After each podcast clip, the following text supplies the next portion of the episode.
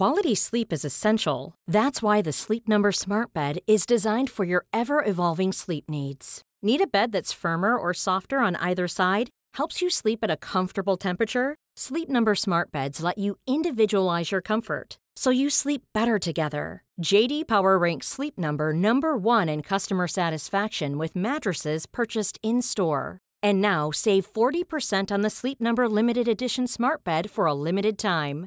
For JD Power 2023 award information, visit jdpower.com/awards. Only at Sleep Number stores or sleepnumber.com. Welcome to Move Your Mind. My name's Nick Bracks, and this is a podcast where we have real conversations with real people and give real advice.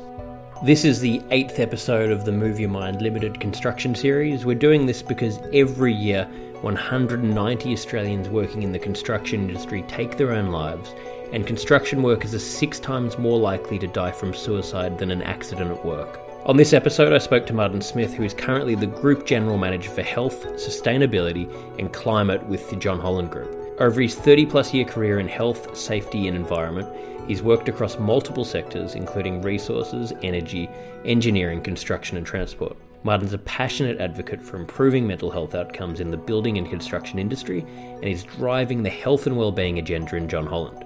Thanks again for supporting our podcast, and if you'd like to join the Your Mind community, you can find all of the information at moveyourmind.me, and if you'd like to purchase the Your Mind book, you can find that at nickbracks.com slash book. Martin, thanks so much for making the time to come on the podcast. I really appreciate it, and you know it's been great to be able to keep this relationship with yourself and John Holland over now a number of years. So, you know, feel really excited to be able to just have this conversation with you today. Yeah, great. No, thank you for the invitation, Nick. I'm really looking forward to um, to having the conversation with you. I appreciate it. Uh, so, before we go into the interview, um, it would be great if we could just get a background on yourself and what you what you do at John Holland. Oh, yeah, happy to. Um, look, like most people um, in, in, my profession, um, the the journey to where where I've arrived has been a, a long and interesting one, uh, and not always a straight line. Um, to, to get to where I am today, I started my my formative working life in a building trade. So I grew up uh, in construction, and then I left construction um, shortly after finishing my apprenticeship and uh, and went to university and uh, and got a degree in social work. And I was a registered social worker for a period of time, um, which really which is where it really started my interest in in mental health because mental health overlays a lot of the issues that um, that uh, that social work is exposed to. So that's where I got my formative education around mental health and, and practical experience around all of that. Um, I moved later in in in my time um, as a social worker. I moved into industry and I did a bit of work uh, in with the Metropolitan Fire Service in uh, in South Australia. I did my dissertation um, on critical incident stress and mental health in the fire brigade. Um, and this was back in the uh, back in the early 90s. Um, and we were really looking at, um, at how firefighters and more broadly emergency services respond to critical incidents and uh, how they manage the mental health impacts of um, being exposed to critical events like fires, traffic accidents, and those sorts of things, particularly where members of uh, the public are involved and children and so forth. So so that's where I got my um, you know my further interest in um, in mental health, and uh, and then it was almost my segue, if you like, into health and safety. Um, I worked for a period of time um, in industry as a rehabilitation counsellor and a, a, managing employee assistance program, um, and from there I moved into uh, prevention. Uh, injury prevention as opposed to uh, dealing with the consequences of, um, of workplace injuries and uh, and so I moved into health and safety, and from there I, I really found um, my my real interest, um, in my real kind of vocation, if you like, um, and that was going back into the into the late nineties, and I've been in health and safety and environment uh, for, for since then. and I've worked across a number of industries. I've worked both in, uh, in on the contracting side. I've worked uh, uh, in the operational side of things, and also in um, um, in, in maintenance uh, as well. So, and I've worked in across multiple sectors. I think I've, I don't think there's many sectors I haven't worked across. Most of them have been high risk. Um, and I find that that's the where the interesting work is um, is around dealing with managing physical injuries. Um, sorry, managing physical hazards, um, and uh, and also now more so the uh, the psychosocial hazards that we're talking about these days, which have mental health implications. Um, so at the moment, um, and I've also along the way, like a lot of people that work in this profession, pick up other allied functions like sustainability and environment uh, and so forth. And so, you know, kind of fast forward to where I am today. At the moment, I'm working and have been for some time with John Holland um, in um, in the areas of, of health and safety, well-being, uh, climate change, and sustainability. So quite a quite a broad portfolio and, and a very fascinating um, portfolio it is, and at a very interesting kind of moment in time as well, particularly with the the issues of, of global warming and uh, and the challenges of climate change. Um, I, I, went full circle back into construction um, many years ago. I think 20, 15 or so years ago, I, I found myself back in construction. Um, and I really love the industry. I think it's one of the most uh, rewarding sectors to work for. It's a very fast paced, it's a very dynamic uh, place to work. Um, it's one of the most rewarding, I think, sectors that you can actually work in because the it is a very dangerous. Um, we, our people work in very dangerous environments, and without the support of, of people in the health and safety profession, um, uh, it, it's it would be a much uh, a much more dangerous place to work. So very rewarding. Um, it's a high risk environment, but uh, but nevertheless a fascinating fascinating place to work. Yeah, ab- absolutely, and you know part of what we're doing, you know this this series about really focusing on mental health and understanding you know in mental health in the in the construction industry but yeah thank you for sharing that story and it's yeah it's so interesting to hear um the how how varied your career's been and you know you must have seen so many different things along the way, which I guess, you know, one question that comes to mind is just in the area of mental health from when you, mm. you know, first got into the social work all those years ago to what you're doing now. Have you seen, I guess, not just in construction in general, a, you know, a big change in that area? Have you seen a lot of things? Mm. Must be a very different landscape to what you first saw. Yeah, oh, absolutely. I mean, it's no different from any other um, important topic. Things change, people's perception change, you know, government policy changes over time um, to to try and uh, you know to try and address issues that are, are seen as important. And I, you know, if I reflect on my time as an apprentice uh, back in the uh, late seventies now, um, and how you know mental health back then wasn't even discussed.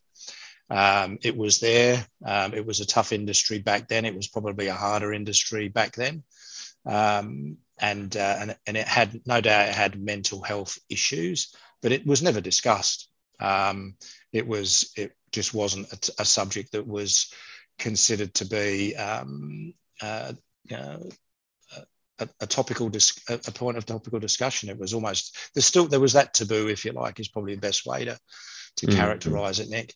Um, and then you fast forward to today, um, and it, the industry's moved such a long way in, um, in, mental health and understanding mental health um, and and trying to combat the effects of mental health in the workplace. It's it's chalk and cheese. Um, mm. It's hmm. not to say that the, the industry has solved the problem, because we know from the numbers uh, of people that suicide in our industry that that is still so much higher um, than than than it should be. I mean, we're talking about, you know, three or four times the, the rate of any other industry. So we've still got the problem to solve. Um, but it's it, it's we're in a much better position, I think, from a maturity perspective. Whether we're getting the outcomes that we would want, and I'd suggest that we aren't getting anywhere near where we need to be, given given how uh, how long we've known of the problems, how endemic the problem is of mental health and suicide in our industry. We're not moving quick enough, um, but uh, the industry is mobilising. Um, but yes, it's it, it's it's very different now than what it was in terms of uh, the subject being of uh, uh, you know taboo. Yeah, definitely, and you know even like you're saying, you know, there's still obviously a long way to go and a long way to go in the construction industry. But the fact that we're now having these conversations and change mm. is being made is, you know, a really positive thing. And, you know, that we, mm. it just needs to be continued. So, what, what, what would you say is one of the core reasons of why mental health issues are more prevalent, you know, or you're saying more people suicide in the construction industry? What, what is, are, are there some core reasons that we know of, of, you know why that has traditionally happened? Yeah, I think we've got we've got lots of data that tells us the extent of the problem we've got, but also what the factors are that are driving it.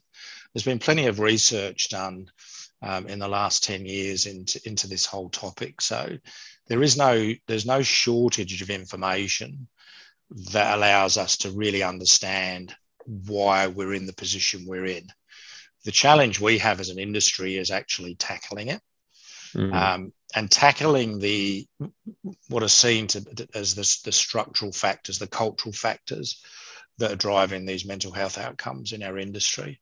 Um, i think to date we've focused on um, really tactical issues um, like providing support to people who and and providing information to people on projects, by way of an example, um, to understand what mental health, how mental health presents or how mental health turns up on a project.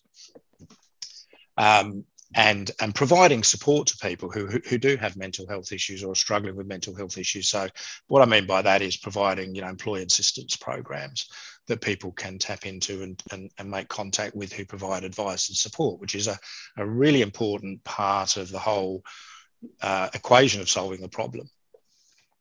Yeah. Um, but the the issues for us as an industry are these structural issues, and some of the some of the kind of cultural characteristics, if you like, of our industry haven't really changed over the years.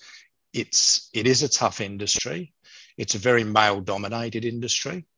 Um, it's characterized by long working hours, you know, high risk, high reward, um, uh, work hard, play hard kind of um, ethos. Um, it's um, um, there's a lack of diversity in our industry, so it's not uh, a balanced industry in terms of people that see the industry as, as an attractive one outside of outside of uh, what's seen be seen to be a traditional male environment. So it's not attracting uh, people from more diverse backgrounds into the industry. So the same people are in, in, in the industry that that that have been attracted to it over many many years. Although we are starting to see uh, it becoming a more family friendly industry, so people are choosing construction related uh, professions and trades because of you know because of those changes that they're seeing happening. So people are at, at high mm. school are selecting engineering and, or construction related professions to join because of that those changes. Um, there's also, you know, the, the issue of acceptable behaviour, unacceptable behaviour in our industry. So what was considered to be just part and parcel of, of an orientation into the industry as an apprentice, for example, 30, 40 years ago, is mm. no longer condoned. Right. So, so those things are, are changing, but there are kind of legacy legacies of those behaviours still evident in our industry. So it is seen, I think, as a bit of a rough and tumble industry. The the long hours um, and the long working week is something that contributes to uh, poor mental health outcomes. So you've got uh, up until most recently, and it's still it's still pretty much the dominant approach is that projects run six days a week, um, and and that's not that's not good for the individual. It's not good for their social relationships, families, and, and partners, and so forth. So I think that causes some friction and it causes some dislocation. Um, there are there is some trials happening at the moment in the industry on five day working week, um, and it's been shown that uh, productivity um, is equal to or better than uh, a six day working week. So I think that's really I think that's addressing one of the structural issues that I was talking about earlier, Nick. So lack of diversity, long mm. working hours, you know, the, the, the, the, kind of blokey culture that we see in our industry that's slowly changing um, is not attractive to, to some. Um, so there's, there's, there's strong movement in our industry to tackle those cultural factors now. Um, which is really positive because without that, uh, the change is going to just going to be continue to be very incremental and, and very slow. Yeah, absolutely. And yeah, one of one of the key things, you know, I've heard come come up time and time again across the industry is is the five day work week, and it yeah. sounds like that's just sort of inevitable and so important that at, at some point, you know, it, it changes because it, it it mm. really, you know, burnout is such a big a big a big thing in in the world these days in in any industry, and um, you know, we we sort of need to address these things, and I think that would you know make a very big difference. So yeah, I think really really interesting points that you bring up. Yeah, it's and and it's encouraging because we are we're seeing the industry uh, mobilize around this. Um, because it can't just be the solution can't sit with one company. Yeah. There's got to, it's got to be collaboration at the industry level to drive the structural changes that the industry needs. And it's really encouraging to see that happening, particularly through associations like the Australian Constructors Association, which has all the um, all the main players uh, as part of that association, and they've worked together to agree that the industry needs to change, and the only way it's going to change is if all those companies mobilise around that change. And so we're, we're, we're starting to see the the um, the efforts of that collaboration flowing through. So there's a culture standard that's that's being released into the industry at the moment, which which goes to the heart of these cult- cultural factors that need to be addressed. So it is um, it is encouraging. I think the industry recognised uh, maybe five years ago um, that it needed to change and it needed to change quicker. And that came off the back of some research that was done out of um, Swinburne University in Melbourne by Professor Luke Downey, which just talked about the suicide rates and the mental health issues in our industry. And, um, and that piece of research, I think, while it was kind of known through the industry that, you know, the industry wasn't in great shape in terms of mental health, there was something about this research which really struck a chord with the industry and the industry leaders and the CEOs of those of the industry players, it was almost like it was a tipping point. Mm. The industry then recognized that things like things can't go on the way they are and we need to change.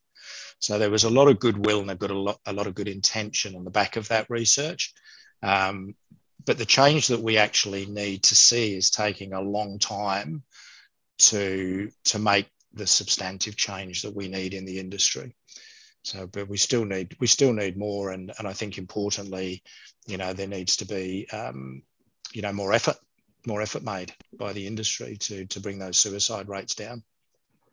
Yeah, and and I and you know this these stuff does take time. I guess like for a mm. company to change these cultures, it's often you know could be a culture that's been part of a company for you know, any number of years, and it takes time to chip away at that. So I guess like what you're talking about there of having industry standards is just so critical because one of the questions I was going to ask is mm. does it seem from from what you've seen in the industry is it pretty varied in how each company deals with mental health and you know th- these areas uh, is it sort of seem to be at the moment fairly varied from company to company mm. Yeah, that's a good question. Um, look, on some measures, there's consistency. Um, but I'd, I'd say that consistency isn't there when you're starting to look at those cultural factors. Mo- Most companies now provide um, the, almost the same level of support for people who are struggling with mental health. They are mm-hmm. providing the support that people need uh, in the workplace. They are educating their workforce um, around, and their leaders in particular, about how mental health presents in the workplace. Um, and and, and you know, having mental health first aiders now is almost a uh, an industry norm across the sector. Um, so there's lots of really good work that's that's that's happening.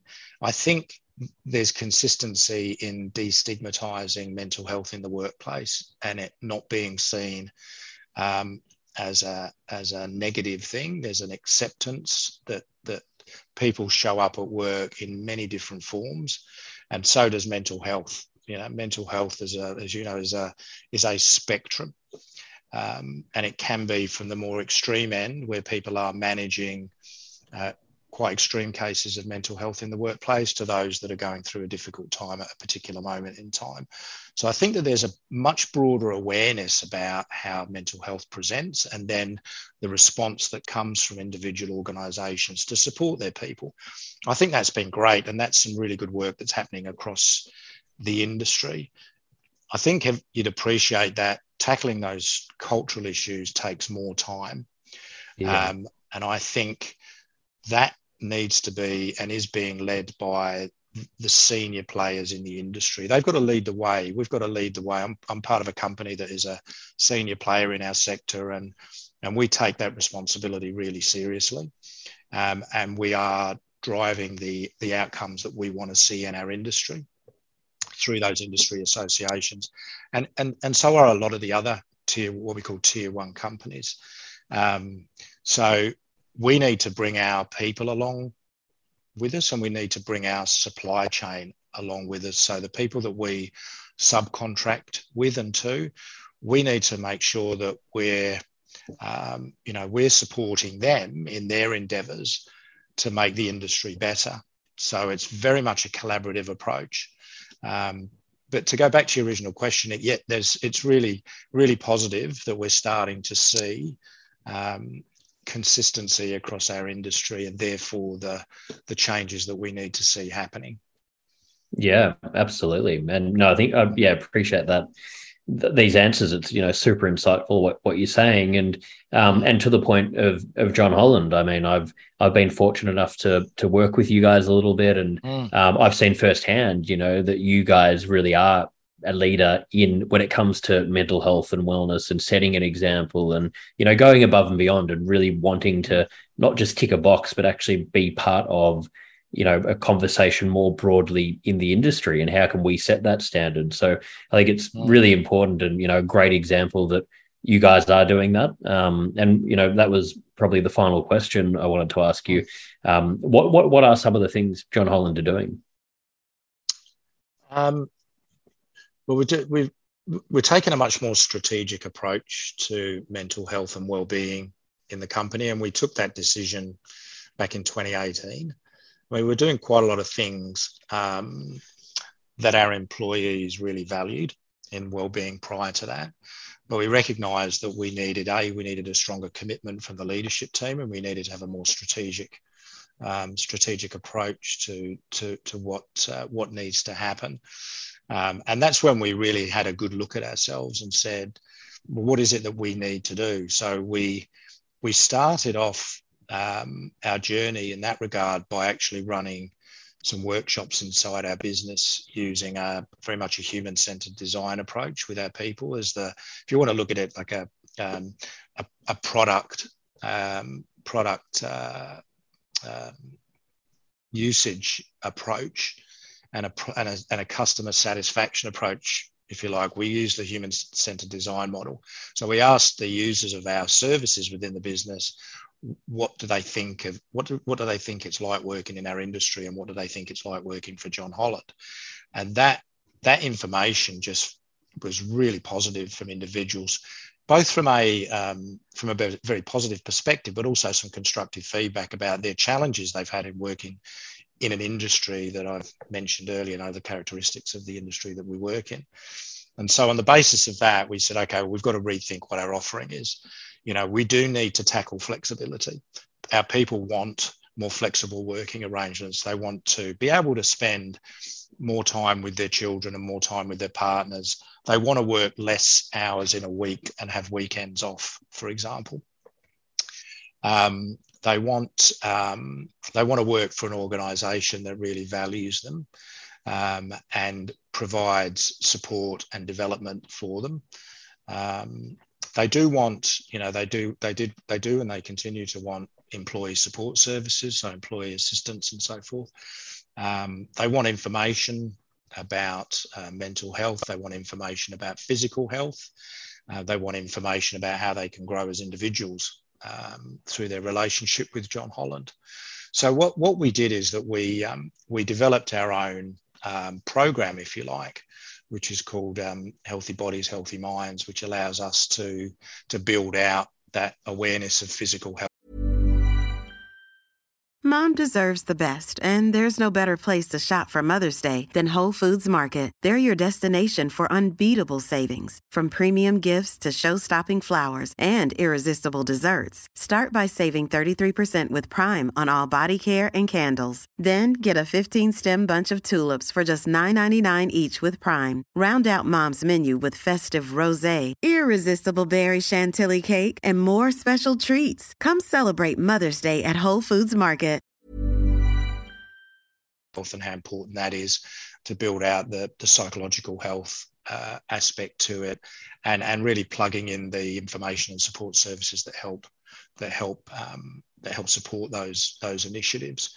We try and um, keep we try and keep um, our approach fresh and we try and keep our approach contemporary and we're continuously getting feedback from our employees about whether they think what our offering is is adding value and they appreciate it or whether there's other things that we can that we can use to um, to increase the awareness of, of well-being and mental health and i guess this is where the association with yourself nick came in is that um, you know we wanted to look at a, a, different way to get the message out, a different channel to get the message out, and the Move Your Mind podcasts. I mean, I, I think we were your, your first uh, client in um, in Australia that, that saw yeah. the value in that uh, in that communication channel and that method of engagement.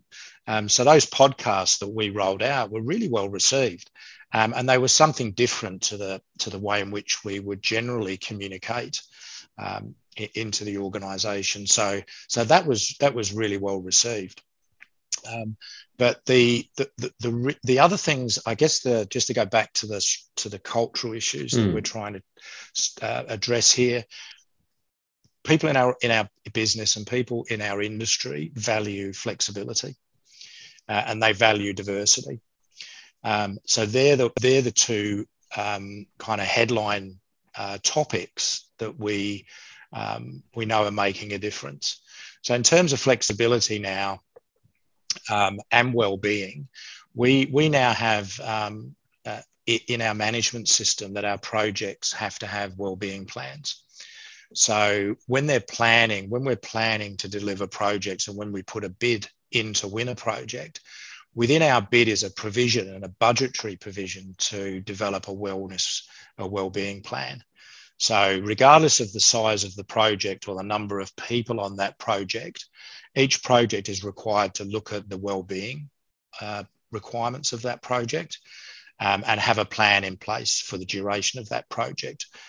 Um, what that means is that you actually put the money aside from the beginning of the project to manage well-being through the life of the project rather than just retrofitting it and trying to find the money to deliver well-being and that's a big shift for, for, for an organization to take because it allows us to be lot, a lot more proactive and, and manage the risks that have been identified on that project. Whether there's you know psychological risks psychosocial risks or whether they're um, you know uh, physical risks. They're all encapsulated in this well-being uh, plan. So we've codified our approach so we get consistency. The other thing that we did in terms of um, well-being is that we recognise that um, that sometimes people need just some time, some downtime, some time out.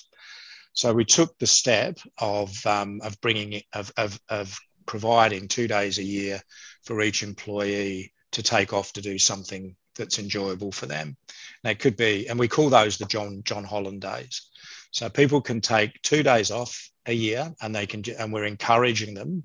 Uh, and this is being led by our leadership team, in particular Joe Barr, who's a CEO, who uses his well-being days to do something physical and active because that's what uh, kind of brings him joy. Um, so we're encouraging people to publicise what they do with their well-being days. So it shouldn't. It should be about what people want to use those days for, not what's uh, kind of expected of them. Um, so that was that was something that we saw as really important, and our, and our people really value those two days off a year to do whatever it is they want to do with them. Um, so, um, so we've kind of approached this from each direction that we think is going to be the most in, impactful. The other, for the individual, the other thing that we have done is that we make it a standard requirement that any person that joins our organisation that has people responsibility, that they do our mental health for leaders training, which we collaborate with the Black Dog Institute to do that training on our behalf. Um, and we've been running that training now since 2018.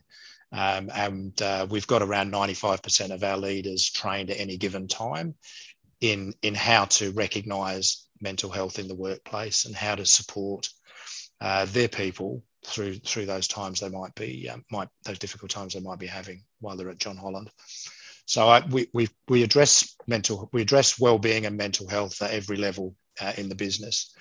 Um, and I'd have to say it's probably one of the most important um, one of the most important issues that we deal with within the business, and it's one of the most important programs that we um, that we have in the business. Thank you so much for supporting Move Your Mind. We're expanding the offerings of the organization and we're tailoring everything we do to suit you guys and to try and answer to all of your needs and the questions that you send in. The book is available globally. You can find all of the links at nickbracks.com slash book. And we've just released the Move Your Mind community. We've currently got a men's community group, a women's community group, a general group. We're going to be lo- loading up other groups. And you can find all of the links at moveyourmind.me.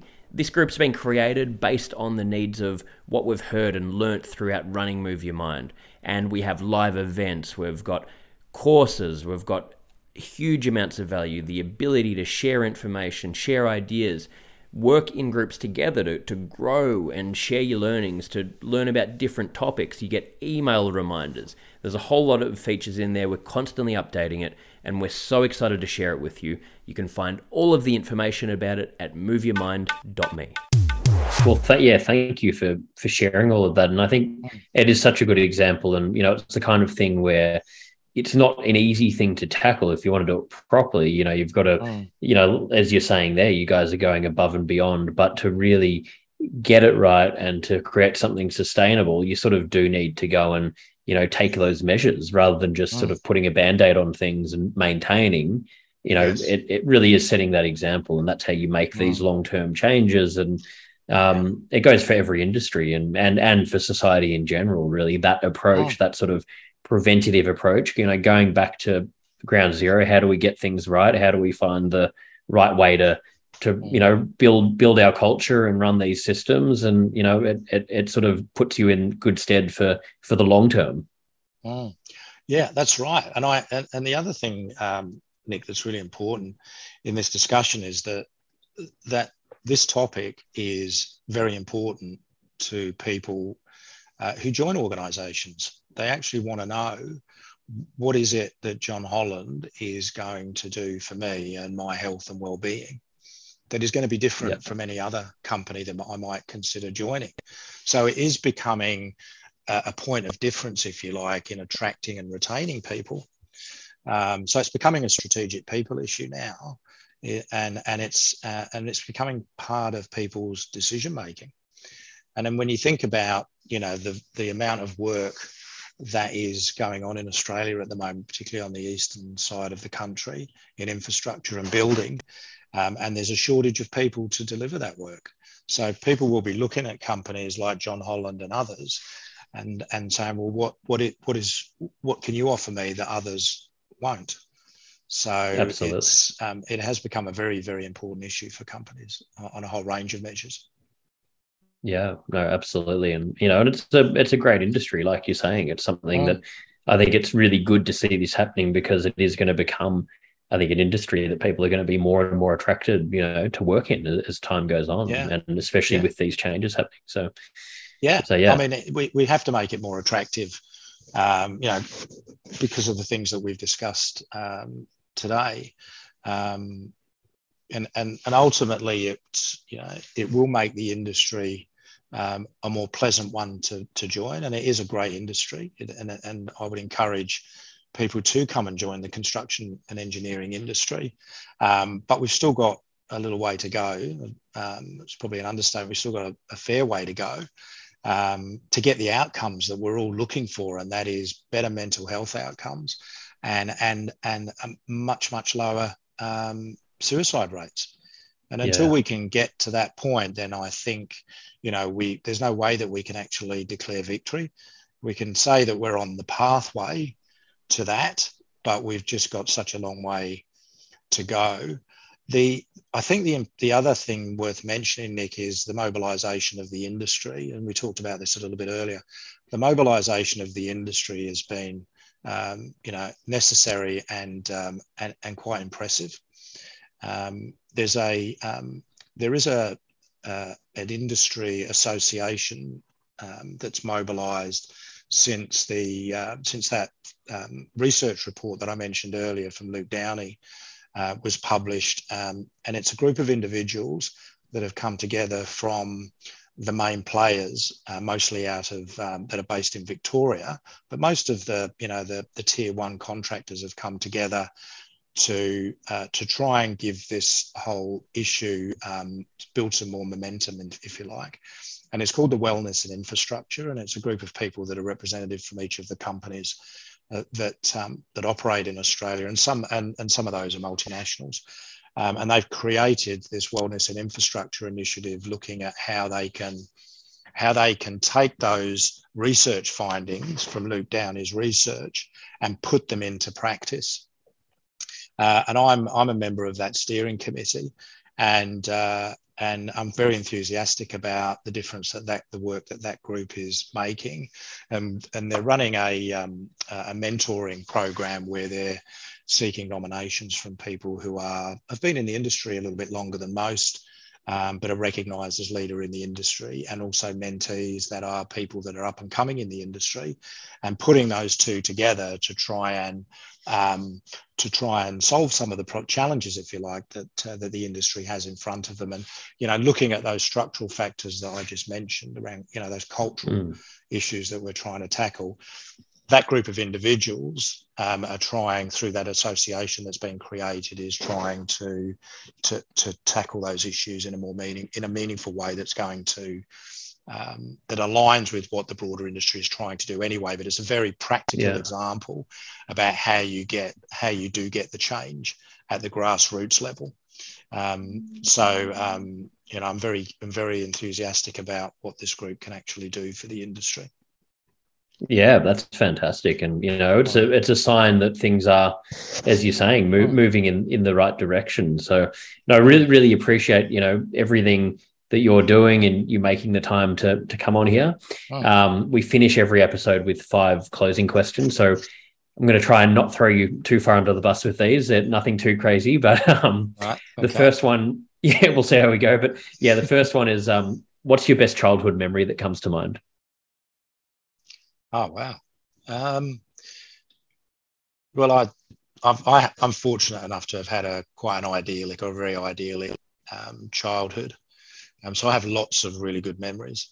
Um, but one that uh, one that sticks out for me is when when I, I grew up in the UK. I grew up in in uh, London, and uh, have some very fond memories. Have some very fond memories um, of of spending time in the uh, in the forest that was at the back of our house. Um, quite a large forest of just um, exploring in those forests, and there was often um, there was often remnants of World War II uh, in those forest bunkers that you could actually that, were that had tra- trap doors at ground level that you would often sometimes find, and you go down into them and um, you know create a whole lot of um, you know play down there and just just messing about as young young fellas and creating camps and those kind of things. So I've got lots of really good memories of of, uh, of growing up in that environment, Nick. That's a great a great story, and it reminds me a lot of my you know childhood of running around and you know exploring and different things. And I think it's you know it's mm. it's sad as well that now we're living in a world where you know less kids are growing up doing that kind of stuff. You know they're sort yeah. of growing yeah, up with so screens and yeah all yeah. that kind of thing. Yes, and, and you know, and, and, I guess the concerns from parents these days of where where their children are and what they're doing, and um, and not wanting to uh, have them too far away from them because of yeah. the, you know the concerns that come with that. But uh, you know, growing up as I did in the '60s, um, know, we used to roam roam the roam the woods quite regularly as as as young people. So it's very different, very different era. Very different. Uh, what do you think is one of the biggest burdens on mental health in society at the moment? The biggest burden, um, I, I, think, um, I think it's a combination of factors. And, and I think we're seeing some of this play out in real time with cost of living rises, uh, interest rate rises, slow wage growth. I think there's there's a lot of pressure uh, in society at the moment um, in terms of just day to day living. Um, I think I think the global events, the geopolitical events that are occurring um, around the world are, are concerning for some people. I think a lot of people are concerned, you know, with what's going on in America at the moment, what's happening in the Ukraine, um, and certainly what's happening domestically here with cost of living um, and and, uh, and wage growth, etc. So I think those external factors, I think those external factors are concerning for a lot of people. Yeah. Um, and depending upon you know how that actually impacts you, um, uh, you know whether those things directly impact you can play out in in a person's mental health.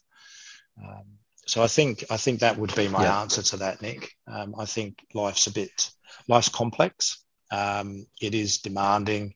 Um, you, you know, most households um, that have got young children, both part both people are working, and so you've got the additional pressure of of how you make all that work uh, for for for the family, etc. So I think there's you know there's there's the social pressures, um, domestic pressures that come to play to come to bear as well. Absolutely, it's yeah, it is it is complicated. It seems like it's getting more and more complicated, yeah. but yeah, yeah. no, I, agree with your answer there. Um, what what's your personal definition of happiness? My personal definition of happiness. Um, Uh, yeah, that's a really good. That's a really good question. I don't know how I'd. Um, I don't know how I'd summarize that uh, in a def in a definition, but um, to me, um, you know, be, being happy is is uh, reflected in, in in my relationships. Um, if my relationships with people are are positive and and rewarding, then to me that makes the biggest difference to my happiness. So a lot of stuff for me that happens around me impacts me, but it doesn't necessarily cut through to the point where it affects uh, affects my mood significantly or my sense of happiness and well-being. But if but if my the people that I that I love around me are not happy um, or not thriving, then that affects that affects my my degree of happiness. I, I, love my, that answer. My, particularly my, my, you know, my, my kids and my, my partner. Yeah, absolutely, mm. absolutely. But I think it's a, you know, it's a great, a great way to put it as well because we can get so caught up in worrying about, you know, so many other things, things we can't control, putting mm. pressure on unnecessary things, and if you can boil it back to you know the simple things and the important things you know how how are these actual direct relationships you know how mm. uh, uh, am I servicing them properly? Uh, is there more I could do? You know, if you just focus on that, it sort of it simplifies life a lot of the time and mm. makes us realize what's important. So yeah, I really like yeah. that answer. And sometimes you just got to you've just got to stop, just take a break and and reflect on that because you know most problems aren't in, are not insurmountable. and you need to get perspective from time to time and talk to the people around you that know you and love you that that'll give you that perspective as well. Yeah, I think it's so important, you know, and that, mm. that gives us we can lose perspective when we get too caught up in our own head, but the people mm. around us who know us and know the situation can often very quickly, you know, cut to the point and sort of help yeah. us see things in a more clear way. So, yeah, yeah, that's right, for sure. So I've got two more here. Um, mm-hmm. What are you most afraid of? Um, I think that um, what what really scares me um, is being incapacitated. I think if I was to be um, physically incapacitated in some way, then that would that that the thought of that terrifies me. If I was to yeah. um, lose functionality, physical functionality or capacity in some way, and I and I ride a motorbike, um, not very often, but I'm uh, I'm often reminded by my wife mostly that how dangerous that is. Um, but being a good health and safety professional, I, I, I, I take a risk based approach. Um, and I make sure I'm riding safely and wearing all the right gear and, and going out when the weather is uh, safe to do so. So I'm not an all weather rider. Um, but but ha- it's always on my mind that when I, when I um, if I ever had a, had an accident, I haven't had one on a motorbike, um, but if I was, what would the physical impact of that be? Um, and when I think about that, I'm almost tempted to put the bike up for sale the next day, but, I haven't. I've resisted that. I've resisted that temptation to now. Um, but yeah, so that's what I'm probably. Since you asked the question, that's probably the thing that terrifies me is is uh, is is losing bodily function. Yeah, I mean being, it's a ter- terrifying thought. Being paralysed would yeah. um, would terrify me. Yeah, absolutely. But it is, you know, I, I actually used to ride one myself mm. for a number of years, and it, it is sort of a provided, obviously, like you're saying that you know you're you're safe and careful, and it's a very freeing feeling, you know, being oh, out on a bike. It, and that's really the, is. you know, you'd probably say, well, if you're terrified by this, by the potential outcome of riding a bike, why do you bother? And unless you've ridden a bike, you don't know the answer to that. It is exactly liberate, liberating experience um, and uh, and a very enjoyable uh, experience. So, but I guess there becomes a, a time where you've got to work at work and see if that trade off continues to work for you. For me, And it's what, yeah, exactly, weighing it up, but it is, and it's. I think it forces you. I mean, you are safe in in one way because it mm. forces you to be present. If you're driving a car, you might be taking a phone call, you might be daydreaming a little yeah. bit, but on a on a bike, you're fully present. You don't have a choice, and you know, so mm. it's this very immersive experience, which makes yeah. it so you know engaging and such a sort of you know rewarding thing to do. Um, which at least there's that part as well. So yeah, maybe maybe maybe we can tell that to your wife that um, yeah, it's safe because you're so present yeah, well, I think it's it's the people on the mobile phones that are in cars that we have to worry about. Exactly, um, exactly. So, yeah, it's but you know, there's there's roads around where I live that are that are quite remote. So um, so again, it's uh, it's a, a managing the risk as best we can. But uh, yeah, I love, I love it. I like riding a bike. So yeah. Um, so final one, what are you most mm. proud of? Um, I'm proud of a lot of things actually. Um, I guess when you get to my stage of life, there's a lot to look back on and reflect. Um, but I don't want to, without being too too glib or cliche, Nick. I think um, I'm most proud of of my kids. Uh, yeah, and who they are, uh, who they are as people. Not necessarily what they've achieved, because they've you know they've they've achieved a reasonable amount um, in their in their in their lives. They've what the eldest is thirty and the youngest is twenty six. But it's who they are as individuals and who they are as people, who they are as humans, and those kind of personal attributes that we all hope as parents that your kids grow up to be good human beings uh, with great interpersonal skills and uh, and are um, uh, and are loved and um, and love other people. So it's I think that's probably the thing that's um, that I'm most proud of there's lots of other things that I've done uh, along the way in my life that uh, that I reflect on every now and then that uh, that keep me motivated, um, uh, keep me motivated and moving forward. But uh, reflect on, on reflection, that you know, it's the the boys that I'm most proud of. Yeah, I mean it's an incredible thing, and and you know, like you said, from hearing your story, there's plenty of other things to be to be proud of, and yeah. you know, I think it's um, you know, a good thing to to reflect on, and a, a great way to to sort of end this interview. And you know really enjoyed it. And I you know loved every everything you talked about and appreciate you coming on here and making the time and you know sharing all of that. And um, yeah it's been great. Oh final thing as well for yeah. anyone listening if they want to learn more about John Holland we'll put this in the show notes. Um, is it best for them to just go to the website would that be yeah I would think so Nick yes we've got a yep. um, a, a great web a great um, website that's full of information, tells you more about the company and uh, and who the people are in the company from a leadership perspective, what our values are, and the key things that we're doing in areas yep. like well-being and sustainability, health and safety. Yeah, great. Well, we'll have um, I'll have the links to the the link to the uh, website in the show notes of this episode. So, yeah, so yeah, th- Martin, thank you so much, mate, for, for making the time. Yeah, no, my pleasure, Nick, and and thank you for the work that you're doing to advance the um, the situation around mental health uh, across multiple industries. I think I think it's uh, it's making a difference. I appreciate it. Good idea. Thanks, Nick. Thanks to Martin Smith for joining me today for Move Your Mind. If you'd like to join the Your Mind community, you can go to moveyourmind.me, and if you'd like to purchase the Your Mind book, you can find that at nickbracks.com slash book. Here's a cool fact. A crocodile can't stick out its tongue. Another cool fact, you can get short-term health insurance for a month or just under a year in some states. United Healthcare short term insurance plans are designed for people who are between jobs, coming off their parents' plan, or turning a side hustle into a full time gig. Underwritten by Golden Rule Insurance Company, they offer flexible, budget friendly coverage with access to a nationwide network of doctors and hospitals.